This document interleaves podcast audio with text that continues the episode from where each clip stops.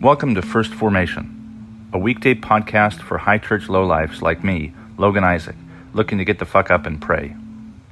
This is where Pew Pew HQ shares morning prayers for the humble, hardy folk caught in the crosshairs of God and country. A podcast for anyone who cares for soldiers and veterans enough to follow us into the mud and the suck, to hear the good news through grunts and with grunts, in the unity of the Holy Spirit as one church forever and ever. Fall in.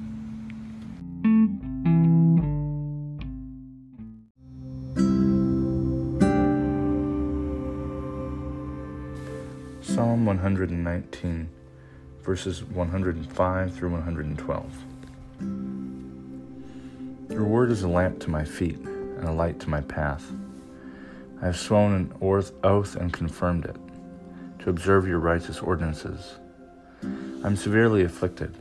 Give me life, O Lord, according to your word. Accept my offerings of praise, O Lord, and teach me your ordinances. I hold my life in my hand continually, but I do not forget your law. The wicked have laid a snare for me, but I do not stray from your precepts. Your decrees are my heritage forever. They are the joy of my heart. I incline my heart to perform your statutes forever to the end. 2 Kings chapter 23, verses 1 through 8. Then the king directed that all the elders of Judah and Jerusalem should be gathered to him. The king went up to the house of the Lord, and with him went all the people of Judah, all the inhabitants of Jerusalem, the priests, the prophets, and all the people, both small and great. He read in their hearing all the words of the book of the covenant that had been found in the house of the Lord. The king stood by the pillar and made a covenant before the Lord, to follow the Lord, keeping his commandments, his decrees, and his statutes, with all his heart and all his soul, to perform the words of this covenant that were written in this book. All the people joined in the covenant. The king commanded the high priest Hilkiah, the priests of the second order, and the guardians of the threshold to bring out of the temple of the Lord all the vessels made for Baal, for Asherah, and for all the host of heaven. He burned them outside Jerusalem in the fields of Kidron, and carried their ashes to Bethel. He deposed the idolatrous priests whom the kings of Judah had ordained to make offerings in high places at the cities of Judah and around Jerusalem. Those also who made offerings to Baal, to the sun, the moon, the constellations, and all the host of heavens. He brought out the image of Asherah from the house of the Lord, outside Jerusalem, to the Wadi Kidron, burned it at the Wadi Kidron, beat it to dust, and threw the dust of it upon the graves of the common people. He broke down the houses of the male temple prostitutes that were in the house of the Lord, where the women did weaving for Asherah. He brought all the priests out of the towns of Judah and defiled the high places where the priests had made offerings, from Geba to Beersheba.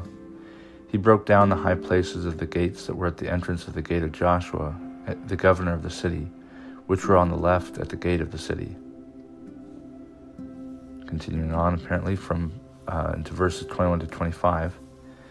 The king commanded all the people, keep the Passover to the Lord your God as prescribed in this book of the covenant.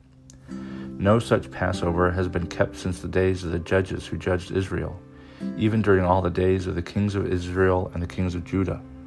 But in the 18th year of King Josiah, this Passover was kept to the Lord in Jerusalem. Moreover, Josiah put away the mediums, wizards, teraphim, idols, and all the abominations that were seen in the land of Judah and in Jerusalem, so that he established the words of the law that were written in the book that the priest Hilkiah had found in the house of the Lord. Before him there was no king like him, who turned to the Lord with all his heart, with all his soul, and with all his might, according to all the law of Moses, nor did any like him arise after him. 2 Corinthians chapter 4, verses 1 through 12. Therefore, since it is by God's mercy that we are engaged in this ministry, we do not lose heart. We have renounced the shameful things that one hides. We refuse to practice cunning or to falsify God's word, but by the open statement of the truth we commend ourselves to the conscience of everyone in the sight of God. And even if our gospel is veiled to those who are perishing. In their case, the God of this world has blinded the minds of the unbelievers, to keep them from seeing the light of the gospel of the glory of Christ, who is the image of God. For we do not proclaim ourselves, We proclaim Jesus Christ as Lord, and ourselves as your slaves for Jesus' sake. For it is the God who said, "Let light shine out of darkness," who has shown in our hearts to give the light of the knowledge of the glory of God in the face of Jesus Christ. But we have this treasure in clay jars, so that it may be made clear that this extraordinary power belongs to God and does not come from us. We are afflicted in every way, but not crushed, perplexed, but not driven to despair, persecuted, but not forsaken, struck down, but not destroyed, always carrying in the body the death of Jesus, so that the life of Jesus may also be made visible in our bodies.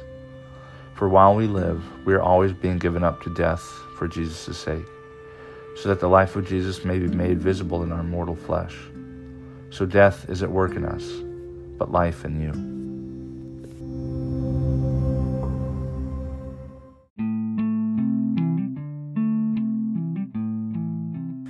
Good morning and welcome to the fifth Tuesday after Epiphany. This is Brother Logan Isaac broadcasting from the Appalachian Abbey in Knoxville, Maryland.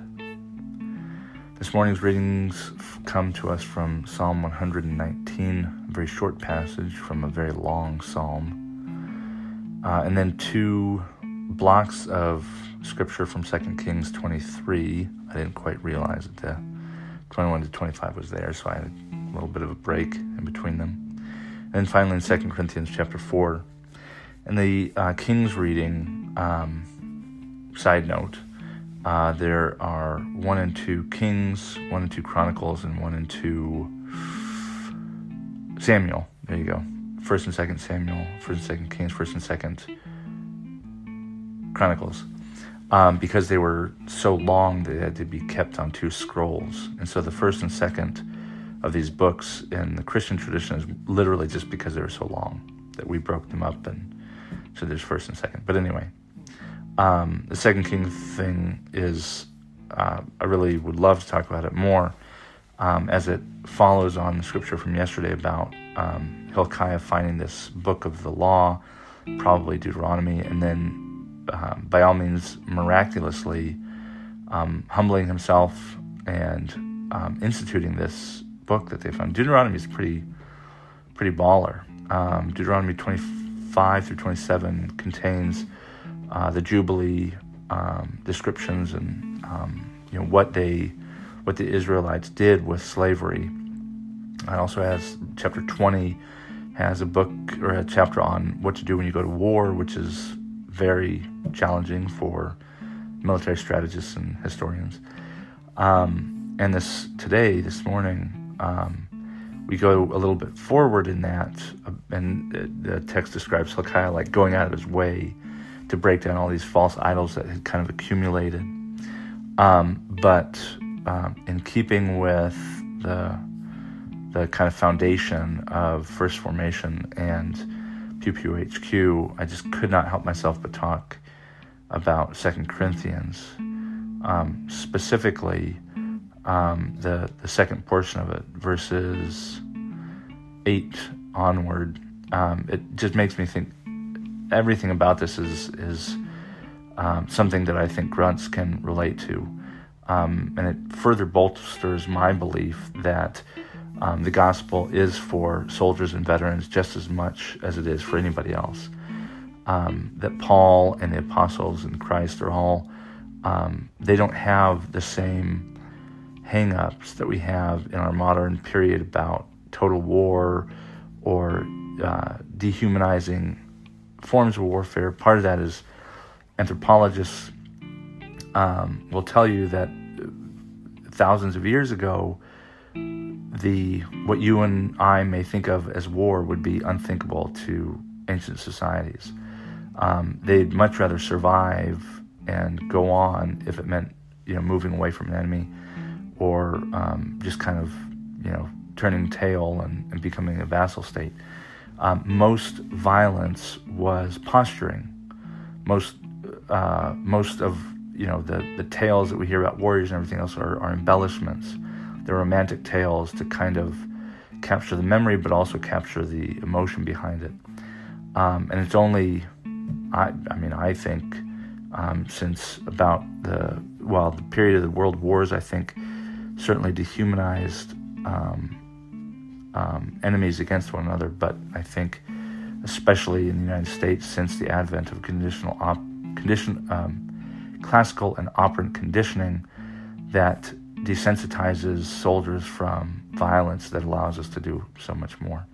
But anyway, I say that because for us modern American Christians, we kind of take our own hang-ups and assumptions about war and military service, and we kind of throw them onto the past, and that makes it difficult to really appreciate what the past is telling us. And so that's why it's important that we come to terms with what we do today with Christian soldiers. I've been doing a lot of reading and research about different laws and federal statutes and hate crimes against soldiers and veterans. And I've shared before how I was at this conference, a denominational conference years and years ago, and I went to some random workshop that I was just kind of personally interested in. And it was about male spirituality or something. And one of the exercises we did was to identify or to name and to categorize different vocations or jobs or identities that men might assume and kind of rate them or you know, give some kind of feedback on them. And there were like a judge, a farmer, maybe a teacher, you know, all these different things. And then there was a Crusader Knight. And this conference, which was pacifist-leaning, a denomination that was pacifist-leaning, one of the guys at my table took the Crusader card and immediately pushed it away and said, well, we know where that goes. And that's the archetype we have for when we say Christian soldier, we think Crusader, you know, medieval period with the, you know, the Cross of St. George and all that. Well, it isn't just pacifists that think of soldiers and veterans as crusaders. It's also ISIS sympathizers and domestic terrorists. And I don't think it's a coincidence that we jumble these things in our head and we try and make sense of them using these archaic, outdated, totally unrealistic images like the Crusader. For Paul and for the apostles, military service under Rome, Jews didn't have to participate in military service. But Gentiles, Paul's audience, did. And any Gentile that was following Christ would, in Rome, would have been subject to conscription, and it was much more pragmatic and civic oriented than we think. You know, building roads and maintaining peace in the remote regions, etc. And so, I say all this in light of 2 Corinthians. Because if Jesus is if Jesus really meant everything that he said, and you know, acted in the way he acted, he begins to look kind of like a soldier, and he wouldn't have been, I don't think, an officer. He gave up almost every opportunity he had to exercise control or power over others. The authority he wielded was from being at the lowest point. And Paul, in his second letter to the Corinthians, mentions this. When he says we, he means most Christians. Our understanding is that we are afflicted, but we are not crushed. We are perplexed, but not driven to despair. We are persecuted, but not forsaken, struck down, but not destroyed. And that sounds to me a lot like what grunts tell themselves. It's what I told myself in the middle of a 2-week field problem in Fort Bragg, in the middle of the rain and typhoon season. I may be afflicted, but you can't keep me down. I might be confused and not know where I'm going, but that doesn't lead me to despair. I might be persecuted or misunderstood, but I won't be forsaken or struck down. And you'll never destroy me. That kind of like stubbornness from below. We find that really clearly in Paul's letter here, but also I think in the activity of Jesus. And his insistence that our Paul's insistence that our fight isn't against flesh and blood, but we are called to fight. We are called to be soldiers and serve in God's army. But this army is nonviolent. This army suffers rather than inflicts suffering. That is how we show our strength and our faith and our loyalty to our one true commander, by getting up when others beat us down, not by beating others down. And that is perfectly in line with, you know, the attitudes and interests and motivations of lower enlisted people, grunts like you might meet on the street, but who might not necessarily let you know that they were in the military. So I encourage us all to carry that pack a second mile. Join those of us who have who know what it's like to serve in the military, and admit and acknowledge the gifts that the military might have in teaching and forming the church.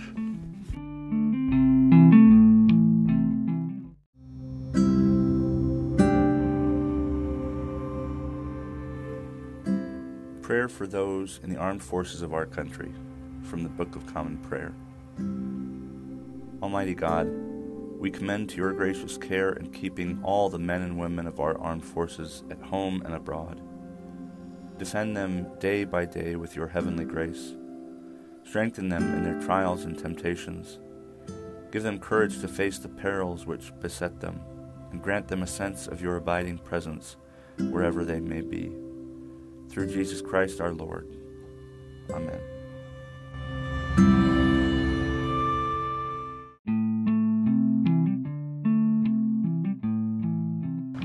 Thank you for falling in to First Formation, where Pew Pew HQ shares morning prayers for the humble, hardy folk caught in the crosshairs of God and country.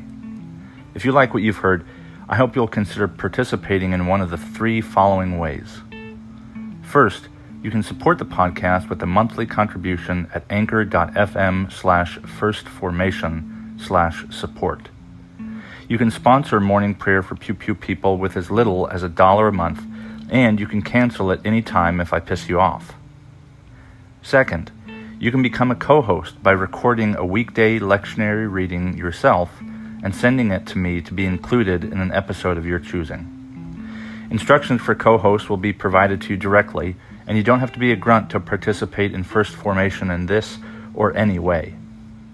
Finally, and most importantly, you can send me your prayer requests of a minute or less with the recording app of your choice. Prayers may be added to a morning prayer episode, aired anonymously, if you wish, or kept private for me to pray for off air. So there you have it, 3 ways to participate in morning prayers for Pew Pew people. I hope you'll continue to listen in and maybe even consider participating yourself. This has been Logan Isaac, always faithful, always family. Semper Familia.